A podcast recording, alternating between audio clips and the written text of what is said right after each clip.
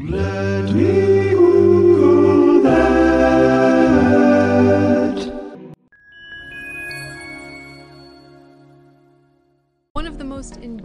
mysteries of the last century is what happened to Amelia Earhart and Fred Noonan as they attempted to fly around the world. One of the reasons that this endures is that we've never found the wreckage of their plane, and what we know of what happened right before they stopped communicating and uh, what could have potentially happened to them after communication was lost is based in a lot of speculation and not a lot of hard evidence. The few leads that we've had have often disappeared very much in the same way that Earhart and Noonan did. That is to say, without a trace. But some new evidence that is being purported by the History Channel is perhaps linking her to one of the greatest conspiracy theories involving her disappearance ever, which is that she and Noonan were basically taken prisoner by the Japanese military on Marshall Islands after their plane landed there, made headlines, and actually got her trending on Twitter yesterday. But I was really interested in kind of looking at who Amelia Earhart was like leading up to when she became basically the first female aviator to fly solo across the Atlantic Ocean and then went on to set many other records and breaking other records and wrote many books and was basically just an all-around badass feminist. So Amelia didn't grow up like most of the young women of her era. She and her younger sister were not groomed the way that many young women were during the late 20th century. Their mother gave them a lot of freedoms that most of their peers didn't have in terms of how they dressed, their education, and what kind of hobbies they undertook. And maybe her first taste of flight actually came in her own backyard, because as legend has it, she had constructed something of a roller coaster, a very rickety and unsafe roller coaster,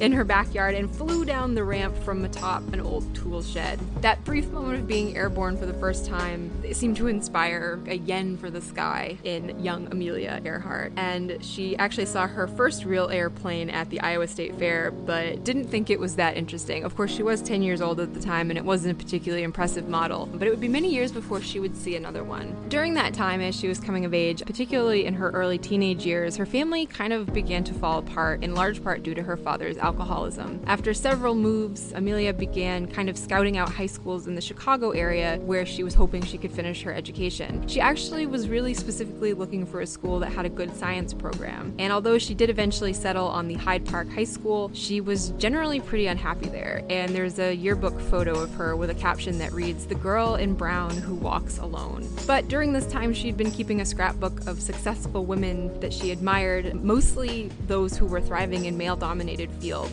And when she graduated high school in 1916, she was already focused on finding some similar success for herself. During the First World War, uh, she went to Toronto and received some nursing training and was living there during the 1918 flu pandemic. And she actually became a patient herself. Her convalescence was complicated and required her to move to her sister's in Massachusetts, where she would recover for nearly a year. But she ended up with chronic sinusitis, which basically was problematic for the rest of her life, and particularly so in terms of her flying ambitions. So a lot of times she would fly with like a drainage tube affixed to her nose, because obviously the air pressure involved in flight was problematic for her sinuses. Amelia had planned to attend Smith, but opted to go to Columbia instead. But after a year, she dropped out and moved to California, which is where her parents had settled. And it was in Long Beach that she took the plane ride that would change her life forever. So inspired was she that she worked a variety of odd jobs to help pay for flying lessons with Anita Snook, who was a pioneer female aviator who Amelia was greatly inspired by. And on May 15, 1923, Amelia Earhart became the 16th woman to be issued a pilot's license by the FAI. She moved back to the East Coast again and went on to have several sinus surgeries to varying degrees of success. She then tried to go back to Columbia and even take classes at MIT, but tuition became more than she or her family could afford, and so she opted to instead become a teacher and a social worker for a while uh, while she was living in Medford, Massachusetts in 1925. She was still actively flying during this time, though, and although it was kind of a hobby, she was really serious about it, and she actually got involved in the Boston chapter of the American Aeronautical Society, of which she became the vice president. And pretty soon she was out and about selling aircrafts, which she'd come to know a lot about. She was also writing about aviation for many Boston newspapers, and this was how she started to get noticed. And pretty soon her focus was really only on flying. And the rest is, well, one of history's greatest mysteries. After several record setting or breaking trips, lecture tours, and general celebrity status, she got married to a publisher named George Putnam who had basically been part of her PR team since like day one. But she was very forthcoming about her expectations for equality within the marriage, the first and most defining of which was that she was going to keep her own name, which at the time was a pretty big deal, but it also established her not just as a pioneer in aviation, but sort of as a feminist pioneer of her era as well. So the beginning of the last flight that Amelia Earhart would ever take was actually the second attempt to fly around the world. Fred Noonan had been chosen to be her navigator because the trip would be the longest and most difficult route to be undertaken yet, and it was not something that she could conceivably do alone. Their first attempt to begin the trip was thwarted by the plane's need for repairs, and so it was the second attempt that finally got Noonan and Earhart off the ground and into the sky for their last flight. What happened from there is one of the greatest mysteries of the last century. Potential theories abound, one of which is that they just crashed somewhere in the Pacific Ocean. And although rescue and retrieval missions have,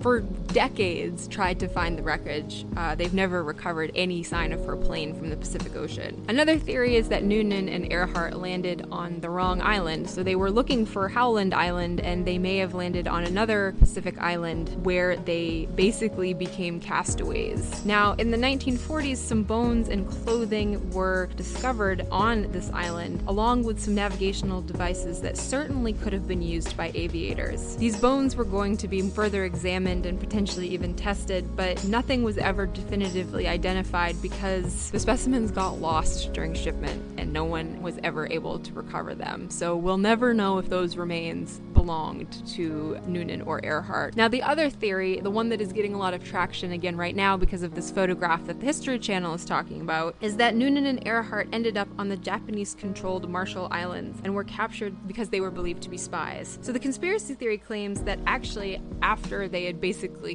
been prisoners of war for several years, they ended up being returned to the US where they had to live the rest of their lives under assumed names. So the photo that is fueling this theory they were on the Marshall Islands basically could potentially prove that they were there, but it doesn't necessarily prove that they then came back to the US and, you know, lived under aliases for the next 30 years. But many experts refute that they could have even made it to the Marshall Islands at all, given the amount of fuel in the plane and the time of her last transmission, the coordinates. Until the plane's wreckage is found, we'll never know for sure what happened. But in any case, whatever did happen to Amelia Earhart, she still remains one of the most influential figures in 21st century American history, certainly in aviation. She's one of those like classic figures in history that you learn about in school, um, and who I think continues to inspire like a whole generation of young people to think that the sky is the limit.